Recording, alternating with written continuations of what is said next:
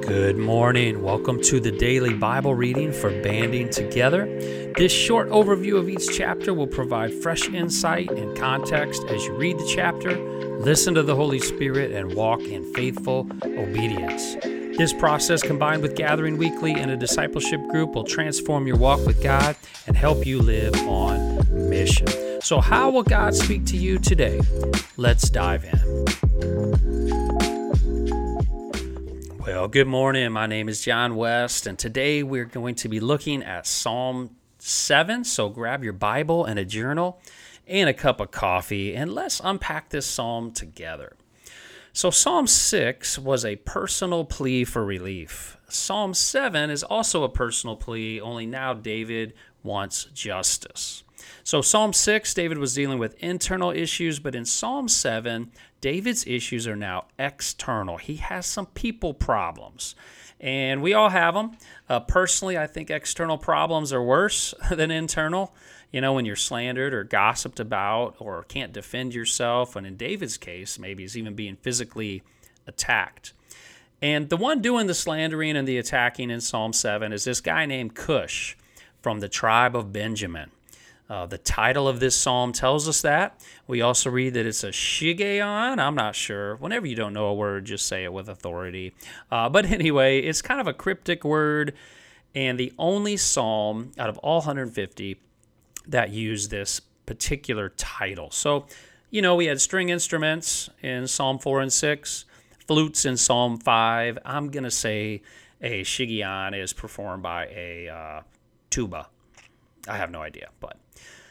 So here's the gist of Psalm 7 David is being slandered and attacked. He's being lied about. The enemy is plotting to physically hurt him. None of this is true. The lies aren't true. The attacks, though, are real.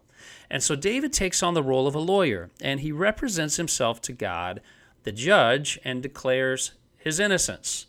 So the same passion of Psalm 6 spills over into Psalm 7. And he writes, Save me and deliver me from all who pursue me, or they will tear my soul apart like a lion and rip me to pieces with no one to rescue me. Man.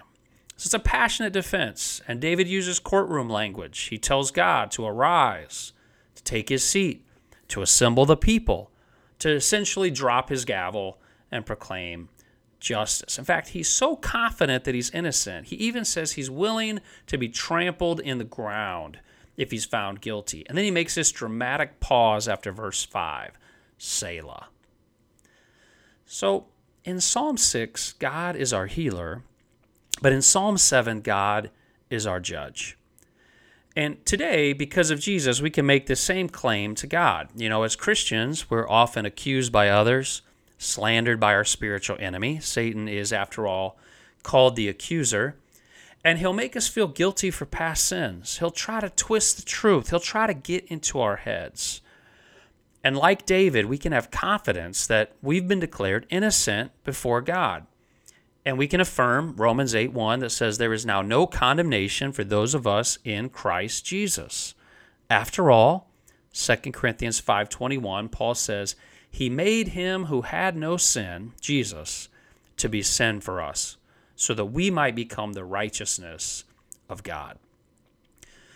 So if we're dealing with a person instead of our spiritual enemy, uh, God often judges in two ways. The first, found in Psalm 7, is to actively judge people.